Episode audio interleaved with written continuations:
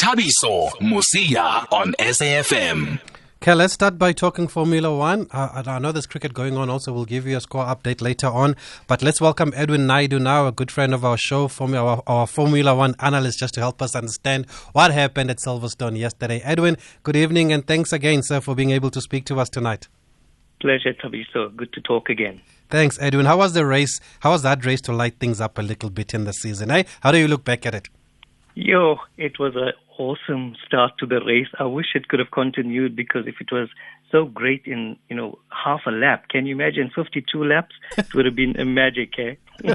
and but the talking point obviously is about the crash. Now Hamilton saying that he saw a gap. Verstappen says there was no gap. Other experts say was there was no gap, and that was dangerous driving. Which side do you do you side with here, Edwin? Well, I think, you know, the move that took out Verstappen was certainly Hamilton's fault. He knocked his main rival out at 180 kilometers per hour. They touched at least twice in the corners before. But was it dirt? Was it dirty? I don't think so. I think it was certainly desperate because this was Mac, uh, this was uh, Lewis's home race, and you know if he allowed Max to continue, Max because of the Red Bull speed would have sped off in the distance, and Lewis would have probably spent the afternoon chasing him. So I think you know he had to pull a move, but you know you know the the thing is one can call it a professional foul in football. It's a yellow card, but I, on on reflection afterwards, he got the 10 second penalty, but apparently now it could have been red, and the, the reason for that is uh, the um, uh, Lewis apparently, according to the stewards, had enough room to his right. So you know, one wants to see racing, but it seems the stewards are interfering a bit too much. Yet this was a high-powered uh, crash. The guy could have lost his life. You know, we don't want to see people having such a crash with such severe impact. It was good to see Max walk out of the car. But uh, people are divided on it. Uh, uh, and uh, the Formula One steward said when the crash took place, Hamilton wasn't ahead of Verstappen to defend his racing line. And they said that car 44, which is Hamilton, was on a line that did not reach the apex of the corner with room available for the inside. So when, when Max turned into the corner, car 50, 44 did not avoid contact and the left front of uh, Lewis's car contract, contacted the right rear of Max's car. So car 44 was judged predominantly at fault. That's what FIA stewards say. I have my opinion. You know, experts are divided, and I think this is a big talking point in F1. It's going to define the season, and you know, the, the, the gloves are off now.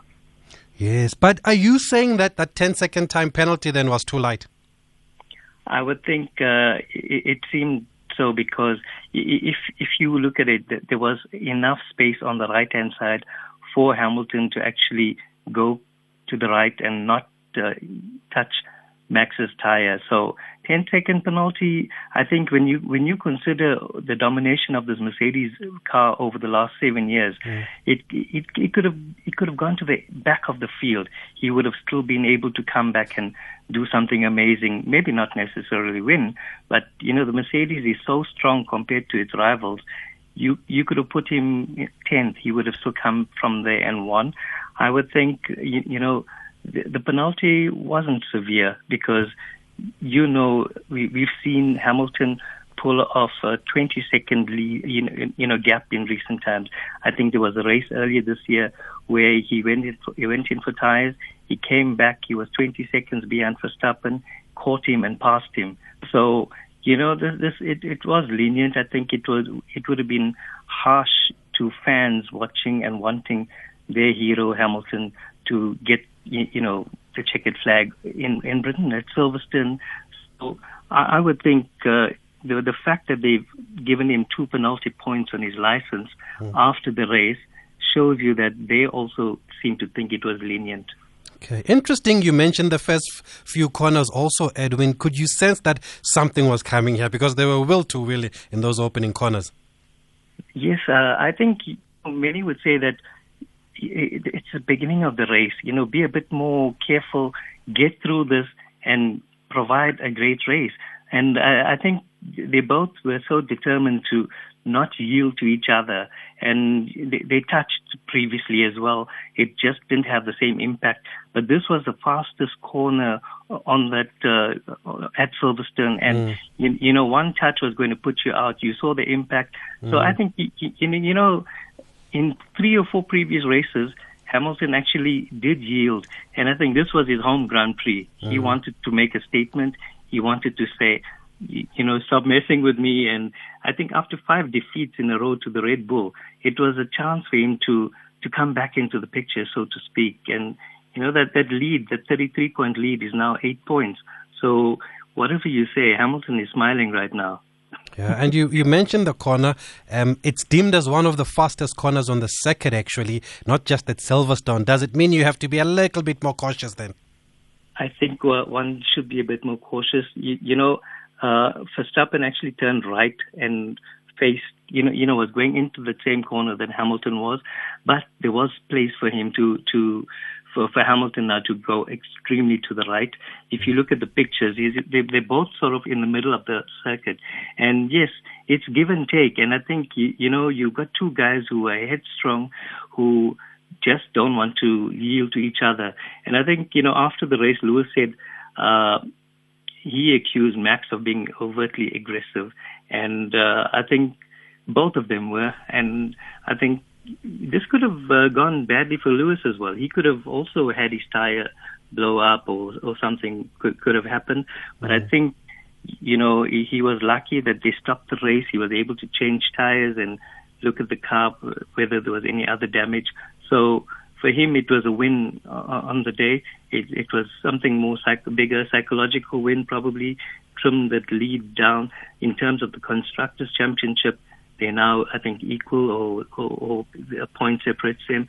So you know, it, it was a bad day for Red Bull. I think, uh, you know, this would also probably taint Lewis's legacy a little because it brings him into the same conflict category of greats like Senna versus Prost, Schumacher versus Hill. But you know, the season is not over. I think uh, you're going to see a much bigger, a better fight that's going to happen at the Hungarian Grand Prix later this month. Uh, Verstappen also called him disrespectful for his celebrations, but you know, it's home race. Do you not celebrate? Because he, he did find out that his main rival is okay. He saw, you know, would have known afterwards that he got out of the car and walked. Yes, he's in hospital, but I think you, you you're going to celebrate your home home race, right?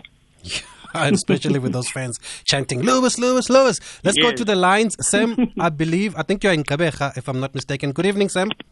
Good evening. How are you? Fine, thanks. How did you see the race? Uh, to me, it was a racing incident. Hamilton had a good start. I think if you check the race, there were two, two, three incidents where a little bit Verstappen was always, as usual, aggressive. Mm. He never wants to yield. He is adopting the Nico Rosberg attitude. That's what he has achieved. And I think Red Bull had told him Hamilton is going to be sitting on you. And if you look again when the accident happened, he damaged him, I think, to the left and to the right, and he left a gap on the or inside. Mm. And I think Hamilton had the right to go in. Okay. Edwin, what do you say to that call from Sam that even Verstappen was too aggressive? They wouldn't let, uh, wouldn't give Hamilton a chance. Well, I think it shows maturity because Hamilton knew and dummied him, right? Uh, the caller is mm. correct. Uh, Hamilton dummied him and he, he took the bait, so to speak, and uh, he, instead of thinking long term, thinking I've got I've got a 33 point lead, let me defer. You know, he can take over now. It's a long race. My tires are, uh, you know, probably going to go go off anyway. You know, you don't win the race on the first lap, uh, and I think Verstappen has been displaying maturity, you know, in some instance, but I think uh, at, at the British Grand Prix, you know, the youthfulness of him didn't or could not seem to defer to experience of Hamilton, and that's why, you know, by not deferring, he is he is also to blame for this. So, you know, you know, you know, while the stewards would say Hamilton caused the incident by touching his left tire, and you saw the impact of that accident, the tire actually came out of its hinge. You, you, you can't say that he did not cause that, but I would think, you know, it takes two to tango, as many people would say. And Verstappen could have avoided this. He could have been sitting on a maybe bigger lead than the eight points that he got now. And now, eight points is the lead. That's what it's been cut down to. Is we had Jody Scheckter the other day, two weeks ago, on the show, and I asked him if Silverstone will be where uh, the championship swings. Is this where now it swings now, um, Edwin, for you? Well, I think you know, you know, definitely because if if you've been looking at the even the the last few races before Silverstone, Mercedes have been talking up their hopes. They've been not giving up. And remember, they've, they've won seven constructors uh, titles in a row. Uh, I think uh, Hamilton's won five in a row with them or so. Uh, the, the only one that he lost was with uh, against Nico in 2016. So Mercedes, uh, Mercedes have been really, really solid. I, I would think it, it, for them, if you think about it, if you lo- look at this whole season, they've been finding it very hard to cope with the Red Bull, and oh, you find that uh, as a result, they've been whining a lot, you know, complaining like spoiled children to the authorities, complaining about everything that works well on the Red Bull car. Uh, they don't take complaints about their car seriously. So I, I would think, you know, I, would say the, the tide has turned in Mercedes' favor. Uh, Hungary will show whether it's actually not a false dawn because, you know, this is your home race. You expected Lewis to really give it all. Uh, you, know, once Verstappen was out, once he got the penalty, once Charles uh, Leclerc was leading, you knew that Lewis is going to come last lap, and this is it. You know, it's gonna you're gonna hear the Silverstone roar, Lewis, Lewis, Lewis, and so it happened. So I would think, you know, it's, it, Hungary couldn't come any quicker. and poor Leclerc, he was driving beautifully up until then. But sadly, Edwin Naidu, as we wrap up now, Lewis Hamilton has now become the latest victim of racial abuse. We saw what happened after that um, statement was put up. Does that surprise you? Is F1 known for this kind of behavior? You know, it really surprised me because if you think about it, Lewis has been such a, you know, advocate for uh, advocate against racism in F1, and you would think that people would get the message. And I, I was surprised because a lot of the people that made these comments and emojis, they did so on Mercedes uh, uh, Instagram yes. post. So, so you, you know, are you breathing racist in your sort of uh, zone and you're not dealing with them? And then you, you think about it, Lewis has got this commission that's been investigating opportunities, and you look at F1 when the fans are there, you, you're not seeing anyone, even in the pits, you're not seeing too many faces that are not white. So, you, you know, what is Mercedes doing to change the narrative apart from supporting Lewis? So I, I would think I'm, I wouldn't say I'm, I'm surprised or not surprised. It's just that racism is such a sad part of the world. You've seen it with the England players Marcus Rashford, Jadon Sancho, and Saka after the penalty miss for England against Italy. You know, people went crazy, and it, it's sad. I think the the only thing that I can say that I'm pleased about is Red Bull and Mercedes united to united to condemn the behavior. Certainly, these people have no sport, and they should find them and ban them. Okay, let's just take one voice note. Uh, Thabiso, and your guest, um, Carl from Durban. Um, reading on the BBC Live uh, text on the commentary, Lewis's comments afterwards, where he feels that Max is really getting too aggressive and then goes through a whole spiel in the text, and then the last two sentences are, and there's nobody is going to make me back down from being aggressive. so I just thought that was a funny. Okay, so yeah, that, that, was funny. There's another. It's Grand Prix. It's dog eat dog, and only the most aggressive drivers get to the top. It's as simple as that. Yeah, that's what it's all about. And Edwin, it sets it up nicely now for the season ahead. This rivalry, what does it do now for this rivalry between these two? Well, I think Lewis is talking. You know, he told he told uh, a presenter that he'd be happy to talk to Max. I think there's no need for them to talk. They should let the wheels do their talking, and they should make sure that they don't knock each other off track. If they do, again, you know, you're going to see this whining continue. But I think, you know, we, we, we can see a good championship brewing, and you know, in the last seven years, you've never seen such excitement like this. Uh, even when uh, Nico Rosberg hmm. beat, beat Lewis, beat Lewis, it didn't have this elements of this. And I suppose it was because they were in the same team. But uh, you know, as rivals, you, I think you, you, it sets it up for a good season, we are halfway through, I would think, and uh, I think you're going to see it ebb to and fro from Red Bull to Mercedes.